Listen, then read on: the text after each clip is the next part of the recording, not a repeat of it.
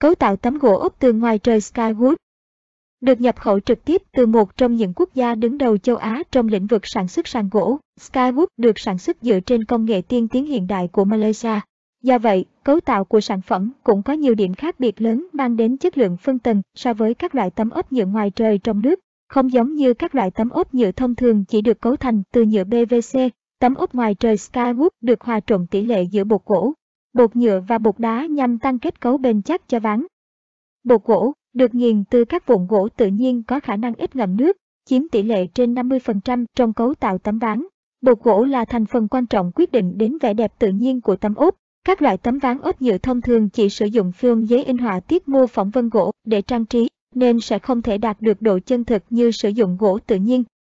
Nhựa nguyên sinh vinyl chiếm khoảng 30% sử dụng các hạt nhựa nguyên sinh trắng tinh khiết chưa qua sử dụng, tái chế, hạt nhựa không có mùi, không độc hại cho sức khỏe.